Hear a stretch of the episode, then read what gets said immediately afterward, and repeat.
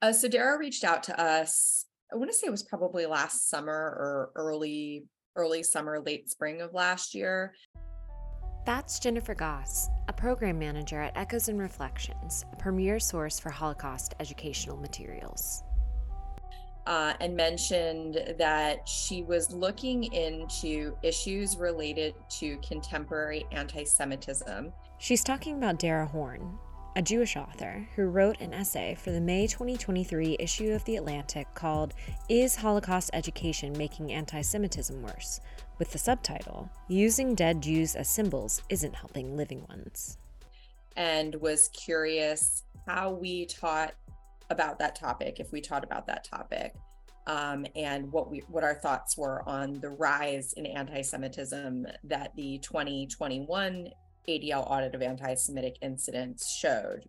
Goss had this to say about Horn's portrayal of echoes and reflections in the essay. I mean, truthfully, I was quite frustrated because several of the things that we had talked about that I felt put Holocaust education, as well as the work of echoes and reflections around issues of not only contemporary anti Semitism, but also Jewish way of life, were left out of the article because they didn't support the thesis. Echoes and Reflections fundamentally feels that teaching students about life before the Holocaust and the diversity and richness of Jewish communities is an important part of the educational process. Uh, and so that was not included. Uh, she had brief mention of the fact that we do work uh, in the realm of you know teaching about anti-Semitism in contemporary society, but it wasn't the focal point that I thought it would be. Specifically, Horn is critical of a survey Echoes and Reflections conducted to understand both the purpose and impact of current Holocaust education in the United States. Goss says Horn's characterization of the survey was inaccurate and somewhat misleading. Um, and so that was quite frustrating as well. So, overall, I was really disappointed. Um, I felt like the article did Holocaust education and the work of the wonderful organizations included in the article a disservice by not presenting the full story. Goss also told me that Horn's critiques of other museums around the country, like the Illinois Holocaust Museum in Skokie, were also a bit unfair. You know, I think some of the uh, commentary on, you know, the universal moral approach to Holocaust education, like trying to, you know, make Jews seem like everyone else and t- kind of take away their Jewishness to make them a moral lesson for all is really not the approach um, that the organizations that were mentioned in that survey take. Um, you know, I all individuals that I you know know that were mentioned in the article very much believe in giving students exposure to the diversity and richness of Jewish life before the Holocaust. And, you know, while she mentioned that the Illinois Museum doesn't give an extended history of anti Semitism, they do give some background on what life was like for Jews prior to the Holocaust. At the museum, when we were uh, developing our core Holocaust exhibition, that's Kelley Szany, the Senior Vice President of Education and Exhibitions at the Illinois Holocaust Museum in Skokie. We made a very conscious decision not to talk about 2,000 plus years of anti Semitism. That was my quote. What I then said in context was because we did not want to start an exhibition in which we immediately victimized the Jewish people. We wanted to create an exhibition that immediately gave the Jewish people agency and a dignity and spoke to the richness and vitality of Jewish life prior to the Holocaust.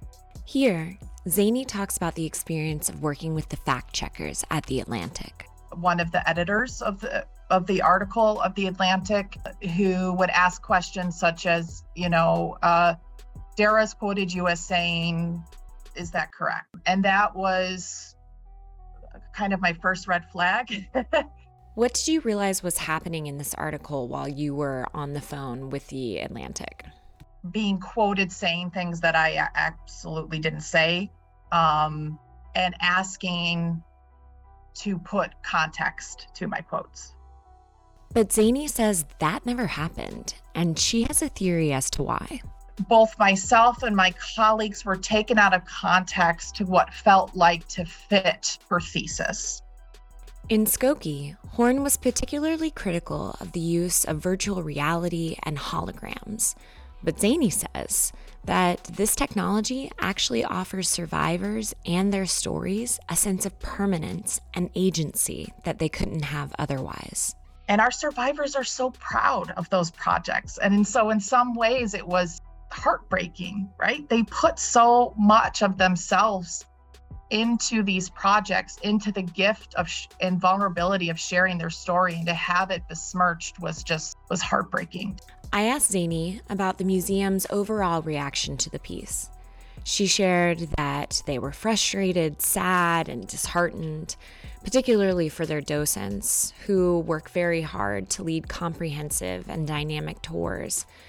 But she also shared that Skokie and other museums around the country are concerned about the impact this essay could have on Holocaust education and anti Semitism. One of the concerning parts of the article that stuck to me is that could this article now be used for reasons that Holocaust mandates in education shouldn't be taught? That's that's scarier than anything else. I'm Sam Futrell, and you're listening to Content to Classroom, a Virginia Council for the Social Studies podcast. For this episode, we are going to divert from our normal interview format just a little bit because we are going to be discussing an article today. The article was run uh, in the May 2023 issue of The Atlantic, and the article is called Is Holocaust Education Making Anti Semitism Worse? With the subtitle Using Dead Jews as Symbols Isn't Helping Living Ones. So today I have with me um, Matt Simpson from the Virginia Holocaust Museum, and he is going to help me sort of recap this article and talk about how we feel about this since both of us are Holocaust educators. So, Matt, welcome. Yeah, thank you for having me. Do you want to tell everybody just like what you do at the Virginia Holocaust Museum? Sure. Uh, my title is Director of Guest Services, um, which is kind of misleading. I, I do a good bit on the education side, but one of the big things that I do is schedule tours and lead tours for student groups and you know other uh, church groups, things like that. Um, so I have a pretty good familiarity with how students interact with the subject and uh, how they respond to it, and why I think it works and what I think works. Yeah, and Matt has led my students on many tours over the years. Um, So that's actually why I ended up contacting him because, sort of, the structure of this article it, that Dara Horn has written for The Atlantic here is that she goes through Holocaust education in three parts. One, the museum makers, uh, two curriculum makers, and then three teachers. And so she assesses how each of those groups educate the public students, etc., about the Holocaust and the impact that she believes that that is having on the United States and anti-Semitism in general. And so Matt was like perfect for this episode because he has led my students on so many tours of this museum and is kind of you know an institution in Holocaust education here in Virginia. Um, so how I thought this episode would go is kind of a snake draft style thing. I thought we would start by picking a few things that we liked about the article because, you know, we should be critical, but at the same time, I think there are good points that are made. But I think both of us have a lot of criticisms to make Yeah, as well. Yeah, so we'll sort of go back and forth and share kind of our our main hits in terms of things that we agreed with from the article and then we'll go back and forth on things that we disagreed with does that sound good matt That sounds good. Mm-hmm. Okay, perfect. Okay, so I'll start. And I think the first thing that I want to say is that I do appreciate that Dara Horn is leading with inquiry here. The title is a question, mm-hmm. right? And there are many questions that are asked throughout the article. And, you know, in education, we do teach, you know, that there are no bad questions because if you are asking questions, then hopefully you're leading with curiosity and you are open to different answers, right? That's what we hope. At one point, she asks, I knew how this faceless crowd had suffered and died, but did that count as remembering them? Like when talking about how she was looking at sort of a VR simulation of um, Auschwitz. And I think that's a good question to ask, right? Like, I mean, we do want to ask, like, how is memory important in public history education? Yeah, I mean, it, it, and she's right. She knows she's right. Uh, that I think because a lot of students, a lot of people get a, maybe an introduction or, or what they think, might think is a comprehensive idea of what the Holocaust is from movies and TV shows. They're getting beginnings of like, here's the happiness, here come the bad guys, here's the terrible things the bad guys do. And of course, typically here, uh, the Americans come in, but of course, you know, it's the Allies. The good guys, uh, good guys win, bad guys lose, happy ending. So they get a very um, Disney, so to speak, uh, uh, idea of what the Holocaust is, and then our job is to flesh that out and be like, okay, you kind of got the basics. Um, here's how to contextualize it.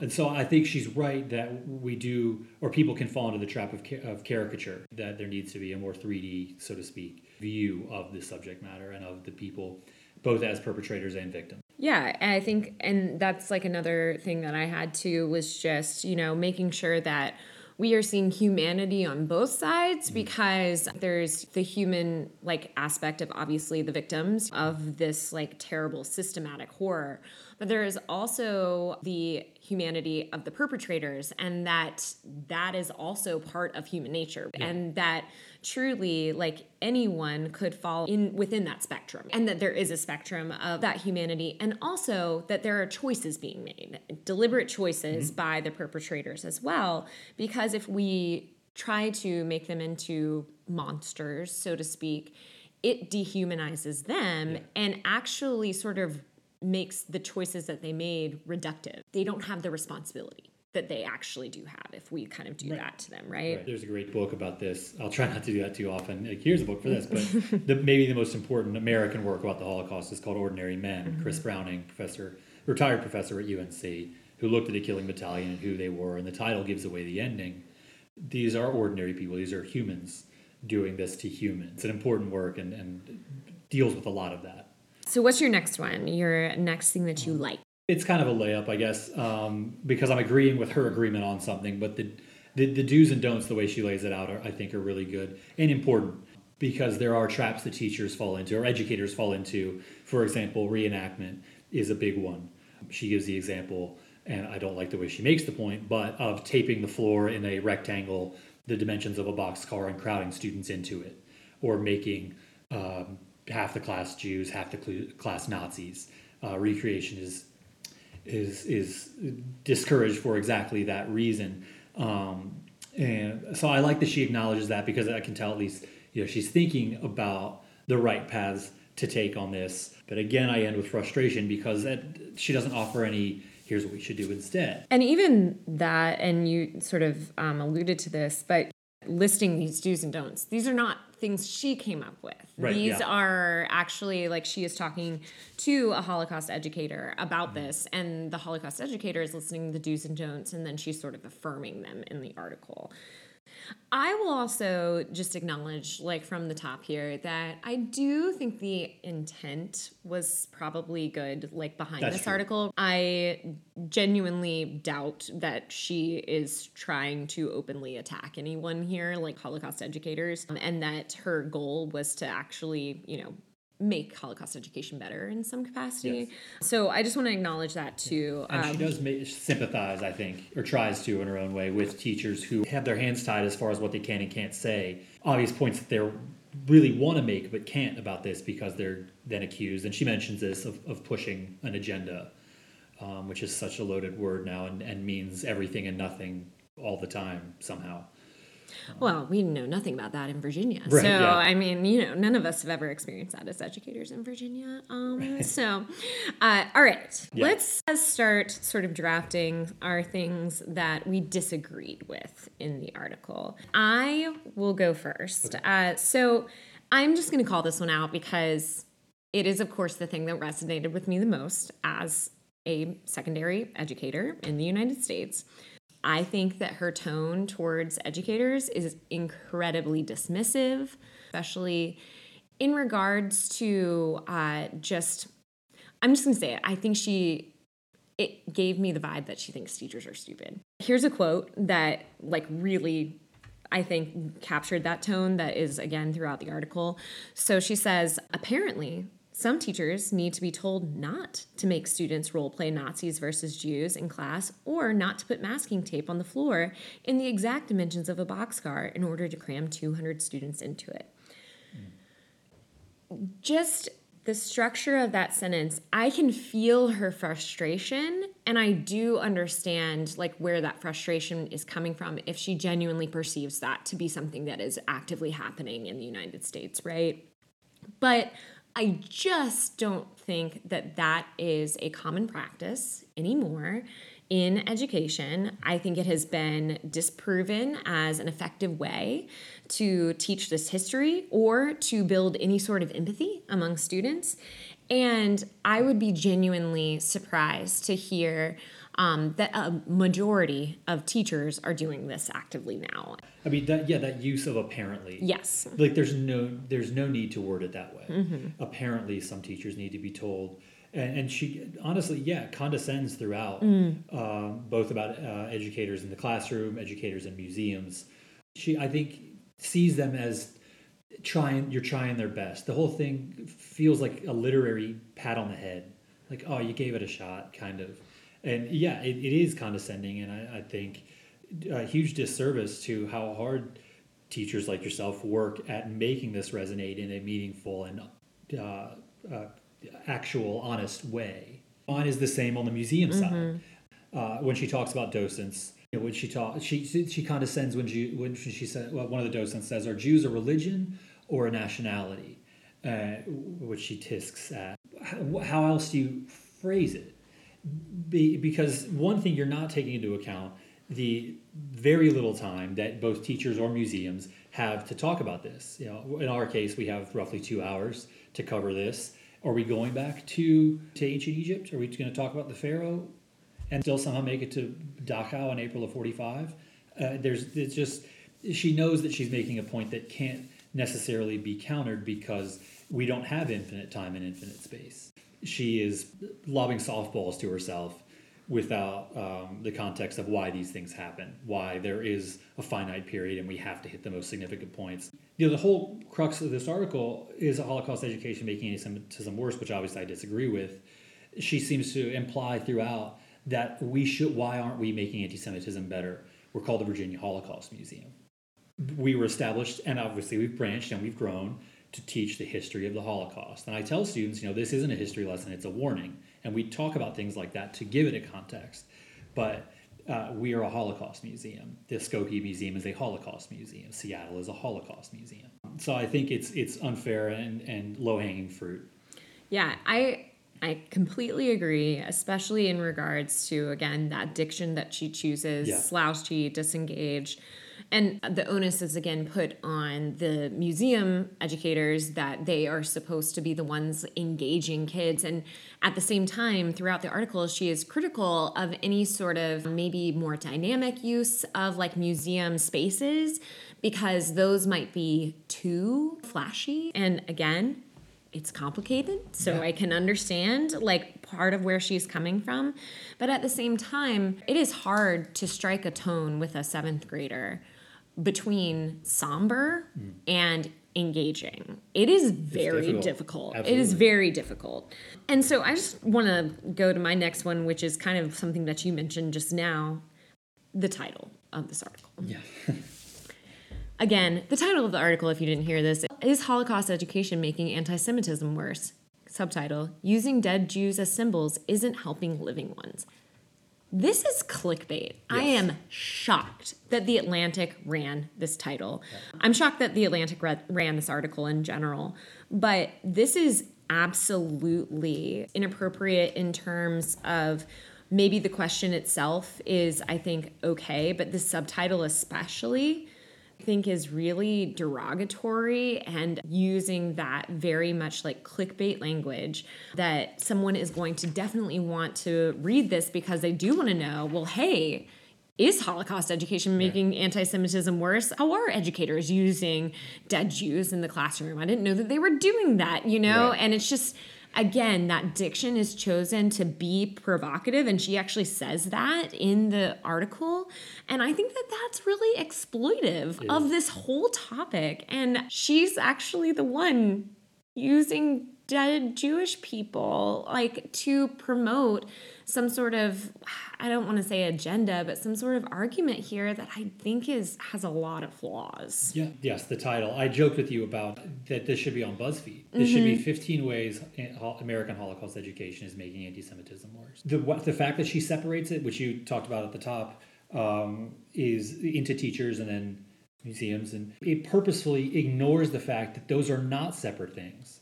That's the reason you and I know each other. This is a collaborative effort between places like museums, and the classroom. And that's how Holocaust education becomes fully formed and becomes better. It's not just the classroom or just the museum, it's a collaboration between the two. And by separating it, she helps her point, but not the actual point about Holocaust education or Holocaust education at all. So, yeah, in a vacuum, if you take just one thing at a time, yeah, it's not a, a full Holocaust education. That's why museums exist. And we don't cover everything because classrooms exist. Absolutely. I mean, it 100% is a collaborative effort. I, this is another one of my um, critiques of it, which is just that if she does understand how public education works in the United States, it is unclear in this article. because, as we know, states issue standards to social studies educators uh, that they are required to cover in class. Of course, we can expand on that. They are sort of the scaffolding, and then teachers are meant to fill that in um, with uh, the content uh, that they're teaching in their classrooms, obviously, um, done through lesson plans that are more tailored to the students, of course. But at the same time, they, I teach, for example, seventh grade, and I teach what we might call a US 2 course in Virginia. And US 2 covering um, potentially part of the Civil War as like a re- review, all the way to, you know, modern day. So we are covering, I mean, hundreds of topics in a year. Yeah. The kids will be learning all of this stuff, not necessarily for the first time, because of course we do have cycling inside of Virginia um, SOLs, but still really a lot of new stuff is being covered in their classes. And truly, the teaching of the Holocaust in my class is really just a few bullet points yeah. on a many, many page uh, SOL doc. While I understand that, of course, you know, we want to be as sensitive and as comprehensive as we can about this topic, to what you said, you know, we have so much to cover in our classes. And that's why we bring our kids to the Virginia Holocaust Museum because it helps supplement that, right? right. And it helps supplement. us, like, uh, yes. yeah, it helps us collaborate and work together so that there is more that they can do in two hours here than we can do in probably two weeks in my classroom. Yeah. She has a quote where she was talking to some Texas teachers, and as she's talking to the Texas teachers, she's asking them something along the lines of, Well, why don't you teach the civil rights in your class? And one, I am unfamiliar with like the Texas standards of learning, but if she were to ask me that, I would say, Well, I do teach civil rights in my class. That is one of the many other topics that we teach throughout the year. Yeah, it's disingenuous to to to point out what people aren't teaching. Like I was talking to one of my colleagues about this, who knows more about the uh, SOLs than I do. Uh, and she, her estimate was that they get teachers, public school teachers, get approximately two days to do this. Mm-hmm. So um, she talks about how uh, in, in 2016, only seven states required Holocaust education. In the past seven years, 18 more have passed Holocaust edu- education mandates. And that's presented implicitly as a negative. Because what is your alternative? To not mandate it? Is, is anti Semitism going to get better? Is Holocaust education going to get better by it disappearing? Yeah. I mean, if you want to talk about Holocaust denial. If we yeah. stop teaching the Holocaust, why wouldn't anyone deny it when they're getting into like their adulthood? You know what I mean? Yeah. Like, I don't, if it's not something that is seen as a priority in secondary education, then why wouldn't people try to deny it when they get older? So, one of my next things that I disagreed with in the article, I suppose it's not something that I disagreed with, but just a general flaw that I would like to name out loud, is what I consider to be very flawed lines of logic. Um, for example, she says, in the language I often encountered in Holocaust education resources, people who lived through, through the Holocaust were neatly categorized as perpetrators, victims, bystanders, or upstanders. Jewish resistors, though, were rarely classified as upstanders. A Jewish resistor who was mentioned in the Take a Stand Center was a notable exception. Then she continues on to say, it seems that only Jews, the unspoken assumption went, were not supposed to stand up for themselves.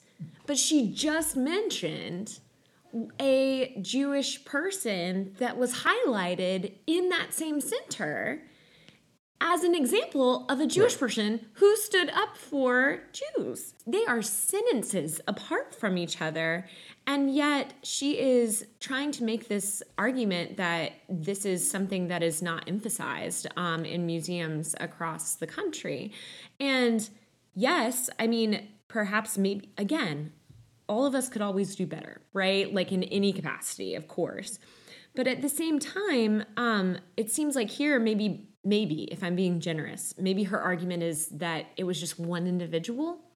Well, earlier she said a best practice was to highlight individuals mm-hmm. as examples of larger trends like within the holocaust so it seems like that's what the museum was doing she's writing as though people any museum rather doesn't have an exhibit on partisans for example of course they do we do uh, that that jews she's feeding into the the misconception that does exist. She's right about this. It does exist that Jews went like lambs to the slaughter.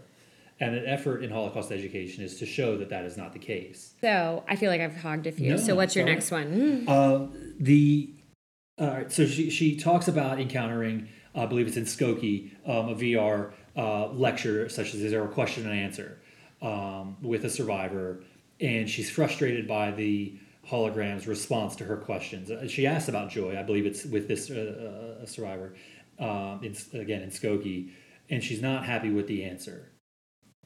And that in, uh, again is absurd because you're not talking to a person; you're talking to a hologram. But what is your proposal for a better way to preserve this? Because again, she seems to be existing, or this article does, in a world where time doesn't. We are losing survivors. That's the reality that you know I tell students when I talk to them when y'all are my age, I'm nearly forty, and even well before the, these you know middle and high school students get to be my age, survivors are going to be gone. That's just the way it is. That's un, that that you know I I hate it, but you know it's not a, a, fun thing to think about, but it's reality. So then we have to accept that as reality. Well, how do we preserve it? And we do it through historically through oral histories, written and recorded. But this is a, a better way because you're at least seeing the person. And yeah, they can give limited answers, but what is your solution? And then she argues seemingly against it in general. And I'm not saying that, and again, relies on the fact that there's no right answer to this. Mm-hmm. Um, she talks about taking a VR uh, tr- uh, deportation. She, she, the headset, and she's on a, a train car. And that is problematic because that's recreation. But again, I just sit here waiting for alternatives the entirety of the time. Uh, and I, am not opposed to the use of VR. And maybe I'm close to the subject because, for example, the one that we're going to be doing here with a survivor whose name is Helena Zim, I know Helena very well. So I have a personal relationship to her. Um, but you, you talk about students being slouchy and disengaged. And she seems, it, she, she's like, it seems like a video game. That's what virtual reality is now. That's what video games are now so yeah, you're right, but I don't think you're making the point you think you're making. Like you said, we are losing survivors. And if you want to talk about something that is really cool that students would get really interested in, it would be looking at a hologram and being able to interact with it. Absolutely. Like that is, I think, something that they would engage in, not just because it is like a very cool use of technology, but again, because anytime that students are in the room with a survivor, things become more personal to them. And I don't want to use the term coming alive, but it is, I suppose, like a primary source living right there in front of you, right? Yes. And so it, it does. Like it, there's a connection there that I think cannot be recreated in many other ways. Yeah, there's. I mean, yeah, I think we're on the same page here. There, there, there isn't a perfect way to do it. We're, we're dealing with you know doing the best we can, or what ifs and uh, suppositions, uh, as opposed to concrete right and wrongs. Uh, and I think she tries to exist in this gray area where she's not providing anything, uh, what could be better best practices, so to speak. So, my next one I think that I want to jump to is her use of anecdotal evidence mm-hmm. to support really big generalizations, um, specifically about American society. So, at one point, she says, Quote, the Skokie Museum was built because of a Nazi march that never happened, but this more recent actual anti Semitic violence, which happened near or even inside these museums, rarely came up in my conversations with educators about the Holocaust's contemporary relevance. In fact, with the exception of Kennedy and, I'm sorry, uh, Regelbrug? I think that's right, yeah. Okay, excuse me if I'm saying that wrong, but uh, no one I spoke with mentioned these anti Semitic attacks at all the absence of proof is not proof, okay, for one thing. Okay, so the absence of yeah. you, you know, her, talking to a few people and saying, well, they didn't bring it up, that's not proof that none of us are talking about right. this, okay? So that's number one. And then number two, this is this is her discussions with a few people and she is using it to essentially make the argument that no one in museums curriculum writers or educators are talking about anti Semitism right now. You cannot make that jump. I no. mean, it is just absolutely ridiculous. I would at least hope there are interviews that didn't make the cut because it didn't fit what she was going for here. Because I know we're not the only museum that talks about anti Semitism. And um, uh, minority, uh, race based, uh, hate based extremism and violence across the board. She intentionally leaves out places that do. I know for a fact that she knows about the National Museum of American Jewish History in New York City, formerly the Museum of Jewish Heritage. That is a very well known, huge, modern museum that does talk about the Holocaust, but goes way beyond that. How there was no mention of that in this article seems willful and intentional in keeping her argument sort of propped up uh, because I think she recognizes that it would blow apart a lot of this.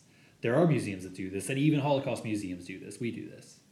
Uh, so that's something that stuck out to me throughout. In the back of my head, I was constantly like, what about the Museum of Jewish Heritage? She talks about the Museum of Tolerance in LA, and they do talk about modern anti Semitism, and I think she does at least touch on the fact that they do, but somehow uses it as proof uh, that other places don't.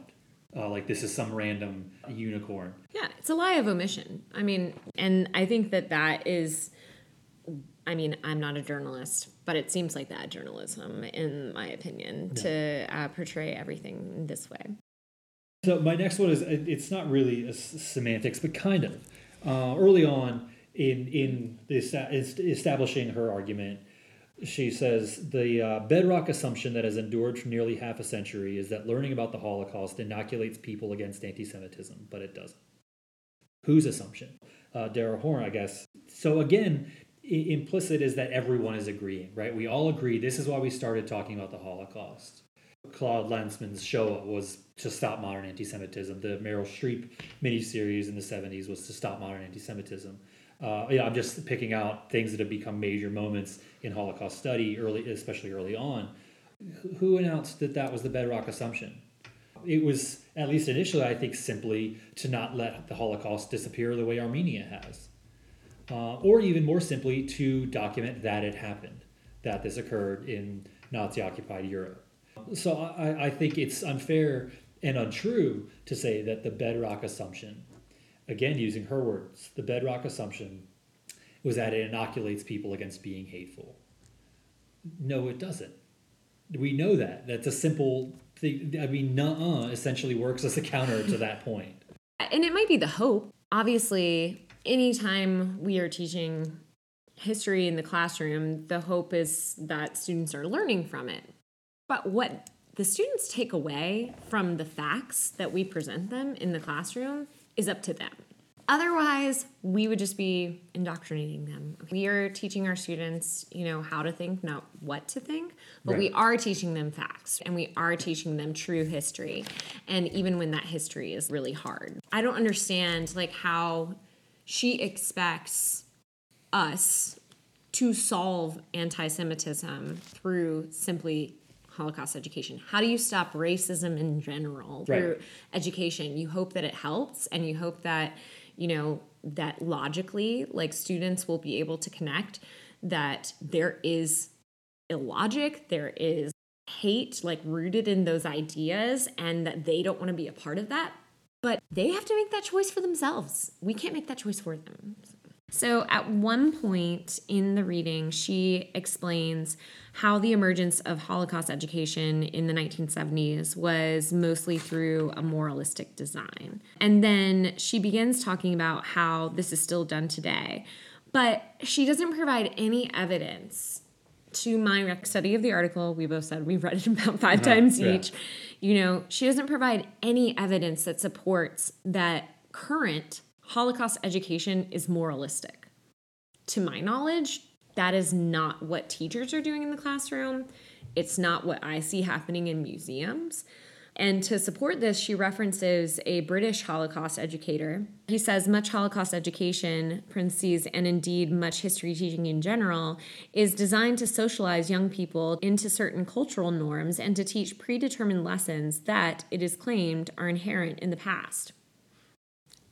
I do not think that is what most history educators in the United States are trying to do. No, I think that um, it's part of it because it, it it has to be and it should be. I mean, the, the moral. You know, we have a sign up front, and I think we like have a poster in the shop says it is not enough to be compassionate; you must act. Mm-hmm. And I think that's from the the Talmud. I'm not sure, but in any event, um, like that piece, of course, has to exist there because there is a why to the importance of teaching the history of the Holocaust. Of course, there is. Um, we do hope that they take uh, that students take um, are become a more well-rounded uh, person morally. But I think the goal, um, at least as much as that, is that they become critical thinkers themselves. My, my next one again, big picture, but using a specific example, and I, one of the don'ts is discouraging the use of the Diary of a Young Girl. And again, so I disagree with that wholeheartedly because this article again seems to argue about a, a full picture of who Jews are. And the reason given for not using Diary of a Young Girl, you know, Anne Frank's journal, diary, is that it's not specifically about the Holocaust. Well, your whole argument here is that is about anti-Semitism, not the Holocaust and you talk about wanting a more full picture of Jewish life, and you talk. She talks at the end about wanting this virtual reality tour where you hear from a rabbi and you see a Torah, a scribe creating a Torah, and you see a bar mitzvah. And then, so you want these things, which obviously don't fit. Uh, they would get teachers fired immediately. Um, but then you're discouraging the use of a book that does exactly that in a really relatable way. Um, I think probably especially for young girls because Anne Frank isn't talking about the Holocaust, which you know to be in the semantics, no one calls it the Holocaust until like forty eight anyway. She's talking about what her life was like. So you want people to have a, a picture of Jewish life pre war? Wouldn't that be a great place to start? And written by a twelve year old.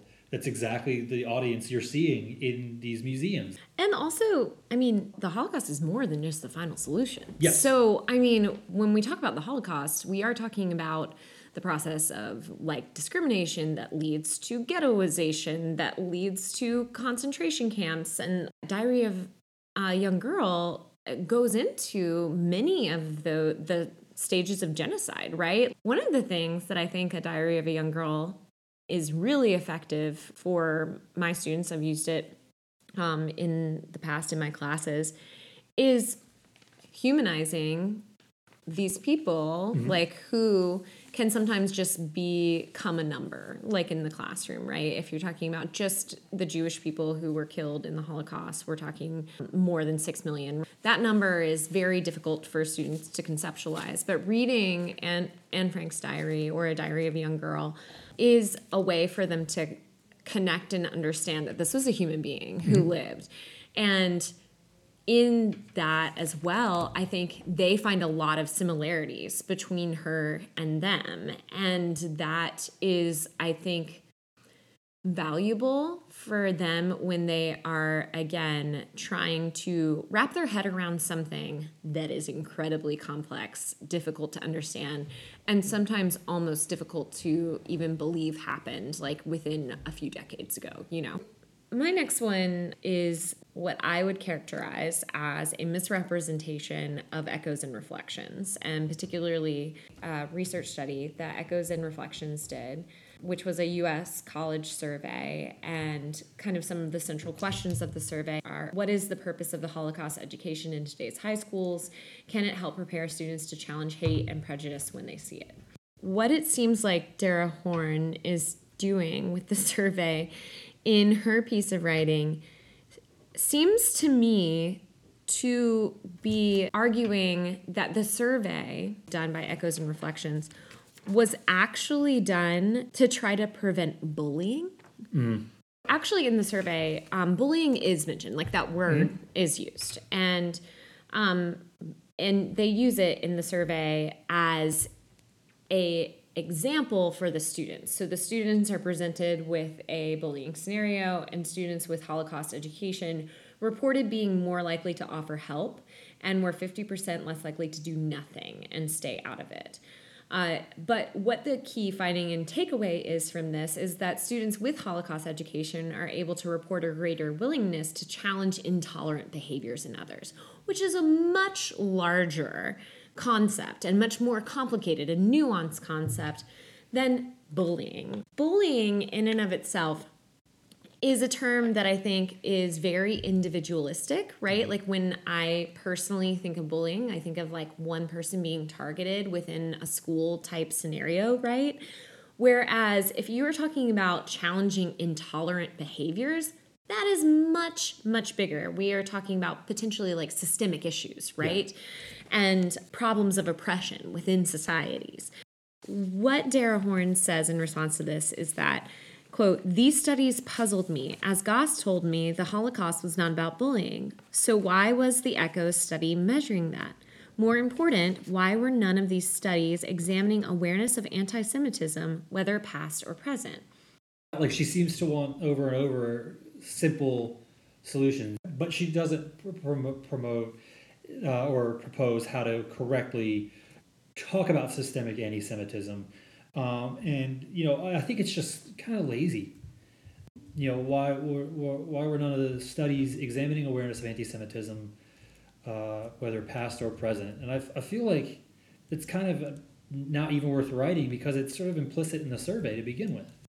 Uh, but yeah, I think the portrayal of, of echoes and reflections and Jen in general is entirely unfair here and willful.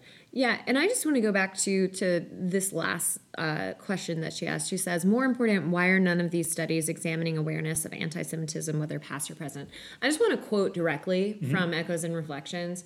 It, they literally have a statistic right here yeah, the in word, the exact yeah. same study that is linked in the Atlantic article that says that those with Holocaust education are 27% more likely to recognize the dangers of anti Semitism. Right, I knew I'd seen it in here. I couldn't find it. But yes, you're exactly right. They, they literally say the word. So I, that's not even saying that they know have an awareness of it, but they can recognize it as dangerous. Right, yeah, it's implicit and explicit in the survey. Yeah, I so it, it is absolutely false. The implication that Echoes and Reflections doesn't do their due diligence, that they are um, doing the keyhole work that seems to be done in this exact article is, yeah, totally false. Absolutely. In that quote that I just read, where she says, Why were none of these studies examining awareness of anti Semitism? Mm. So, there is a study that came out uh, pretty recently, and before this article, though, was released, where the ADL, the Anti Defamation League, is surveying uh, about 4,000 Americans to better understand attitudes towards Jews in Israel. And so the survey includes a ton of questions. It's pretty long. I will again link it in the show notes for everybody to read. They essentially like are assessing if you have been taught about the Holocaust, if you have been taught or if you have any connection to Jewish people, how does that affect your perception of Jewish people Right. in um, the United States? And every single point that I have looked at, it reveals that if you have been exposed to Holocaust education and if you have been, um, or if you have connection to Jewish people, which again, I think Holocaust education does connect you to Jewish people, Yes. like as well, right? Uh, if you have either of those two things, then every single question, it makes you less likely to be anti Semitic. So it's true data right there Right, in front of us, right? Right, yeah. So, I mean, that does go directly in opposition to her point. Yes, maybe it came out uh, a couple weeks after, and maybe that wasn't quite enough time to potentially like review it completely, review the survey completely. But at the same time, we're talking about the Atlantic here. The Atlantic, I do think, has the ability to pull an article to wait, to fact check, and to use the most current data, especially one.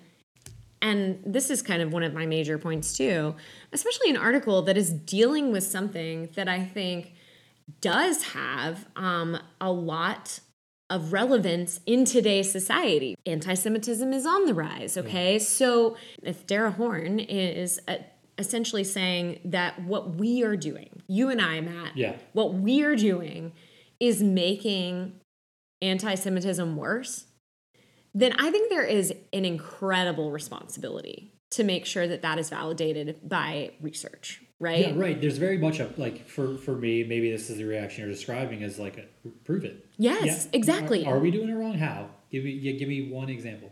And I'm sure there is. Obviously, I mean you've touched on this. Like all of us who work in this, work in any field, right? You're always striving. At least I'll, I'll I'll make the assumption here to do your job a little bit better. Of course, there are things I did in this job five, six years ago, ten years ago that I don't do now. That I know better now. But just saying that isn't a point.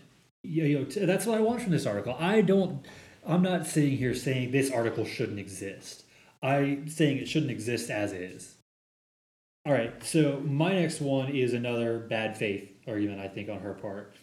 Um, she talks about in Skokie uh, at the end of the tour, the students are asked to take a stand. It's an exercise where they write a note and put it up on a board how they're going to take a stand.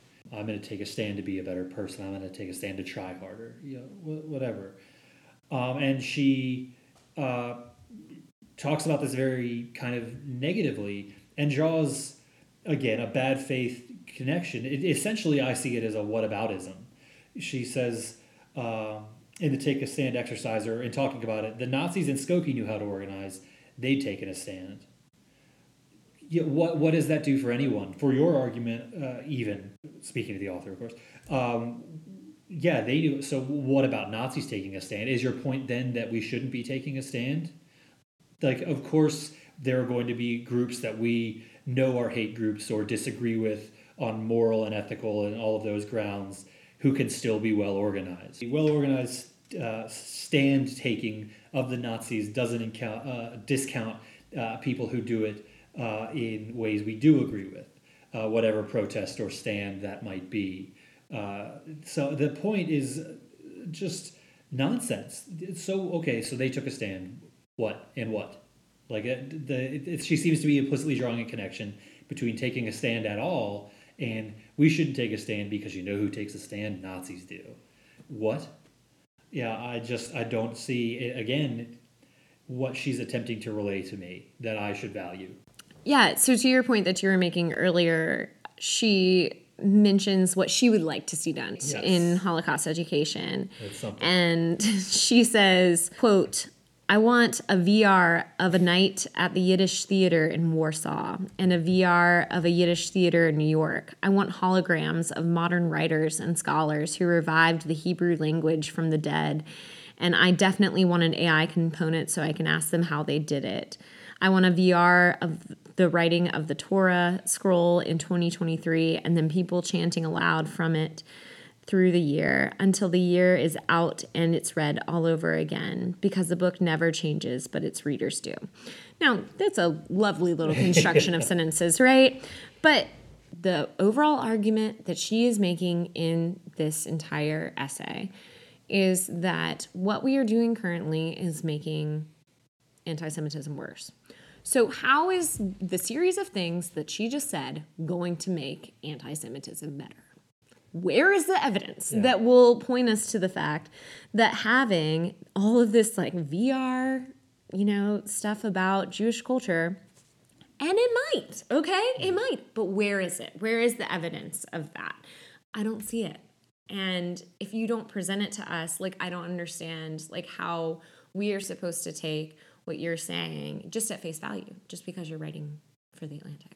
Yeah, the, the, again, it's it's so pie in the sky that these are going to fit this. This it seems to be her proposal on how to fix the the mistakes, Sam, that you and I are making. Yeah, you're right. But because we haven't thought to uh, have someone uh, you know, a kid from uh, Eastern Henrico attend a bar mitzvah via headset. Yeah, no, I that's then, one of my favorite quotes actually. She says, "quote I want a VR of a bar mitzvah, kids in synagogues being showered with candy." I mean, I would just okay, leave cool. that there wasn't actually candy. Yeah, no, exactly. like, I mean, okay, cool. Yeah, but right. like at the same time, if you've been talking about and you being Dara Horn, if you've spent this entire article arguing that we should not be doing simulations, is it us in a VR headset participating in a bar mitzvah when we're not Jewish and weren't necessarily invited to that bar mitzvah? Mm, right. Like a bit of a simulation? I don't know. I literally, I did. I laughed. Yeah. Uh, and also felt relief because I saw the ending was coming. I, saw, I saw the little italicized blurb about other books she published, and I was like, "Oh, here we are." Oh, thank God. Um, so, yeah, uh, the ending itself. Uh, maybe we'll get back to that in a second. The last paragraph, uh, because it is particularly self-righteous. yeah, I, I, I please read it. The ending to the whole entire essay ends with this paragraph. Quote, I want to mandate this in regards to the VR uh, of the bar mitzvah with kids being mm-hmm. showered with candy. Mm-hmm. Um, I want to mandate this for every student in this fractured and siloed America, even if it makes them much, much more uncomfortable than seeing piles of dead Jews does. There is no empathy without curiosity, no respect without knowledge, no other way to learn what Jews first taught the world love your neighbor. Until then, we will remain trapped in our sealed, virtual boxcars following unseen tracks into the future. Just, I'm sorry, what how it's a, it's a, a, a speech that a, a, valedictorian would, would write and be like, I need something better. Yeah. Uh, it's yeah, it's just flowery and because because I, I just don't know how you can be like, yep, that's the bookend that I needed because mm-hmm. you she is bringing up significant points and major things and heavy things about the Holocaust and anti-Semitism, and then it ends with this very flowery, um, by the book, it's uh, off the rack at CVS kind of ending.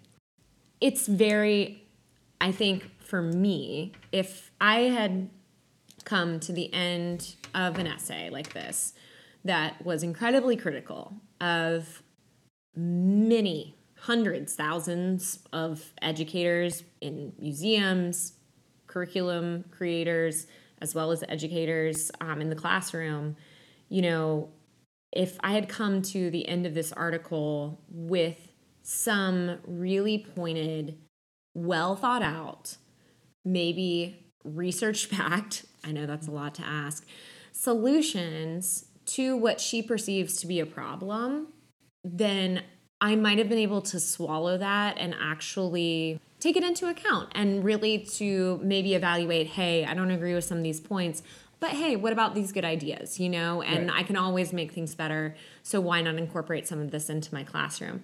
But instead, I'm just left with this feeling that she has written all of this for simply some sort of like fame for yeah. herself. It's yeah, it's it's a congratulation, a self congratulation of her own light work. Mm-hmm. Like, look how many places I went even if it is entirely in bad faith, she can't truly believe that there is no Holocaust educator doing it right. Exactly. You know, and there's no acknowledgement of it seemingly in this that, yeah, this is all imperfect because pretty much everything is imperfect. And if it just ended, even admitting, I'm not sure where to go from here, but I wanted to, maybe this will prompt something. Like maybe instead of patting herself on the back, she lays it out that collaboratively, maybe we can come up with something better.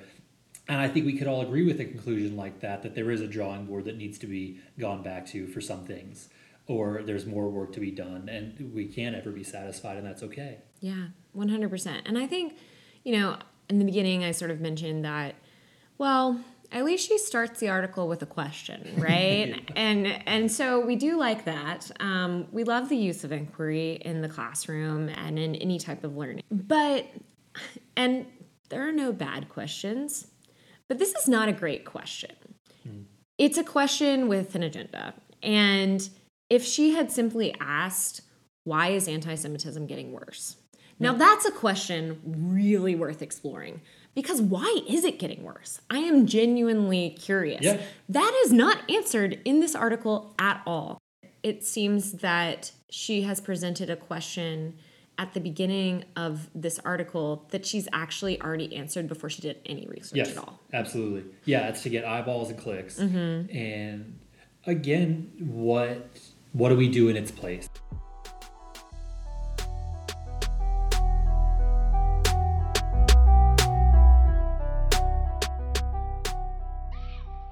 At the end of my interview with her, I asked Kelley Szany from the Illinois Holocaust Museum the titular question of this piece Is Holocaust education making anti Semitism worse? Absolutely not. Absolutely not. I think that we, as just a collective humanity, need to have the courage and boldness to name what has been happening over the past four or five years what it is and there's a permission that's been given to this prejudice this racism this white supremacy extremism in a way that i have never seen over my 21 years here at the museum. There's a reason why as an institution we're seeing a 90% increase in phone calls from schools reporting anti-semitic incidents. This has never happened. In the fervor and brazenness that it has happened over this.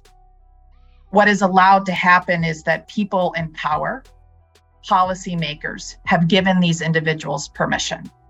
And when they're allowed to have permission, especially from an online format, when you look at the fact that anti Semitic remarks on Twitter have gone up 105% since Elon Musk took over, because he has allowed individuals who got kicked off of Twitter back on. He has dismantled the independent uh, body that monitored, right, hate speech. And then that is then directly correlated to individuals then being inspired and empowered to commit acts of vandalism and harassment and assaults is I have seen young people from schools in the inner cities of Chicago to the suburbs of Illinois create student led leadership groups that are specifically meant to create places for dialogue and conversations about difference, about race and racism, about ways that they themselves can be upstanders to contribute and make a change in their community. And they are being inspired by Holocaust education and by the lessons of Holocaust education. In our final minutes together, I asked Szany what she might say to educators across the country who have read this article. You know, we could we couldn't do the work that we do as an institution, I think, without the the not only our remarkable volunteers who day in and day out are working with both our student visitors and our adult visitor educators are bringing making the decision to bring their students here who we know are, are teaching about the holocaust the young people i'm in awe of your work. I know it is not easy. I know that it is a daunting and challenging topic to teach but i have on that side seen the impact. Please please keep doing it because the young people that I have seen impacted by that education and impacted by that work are going to be extraordinary leaders and Holocaust education is a cornerstone of that.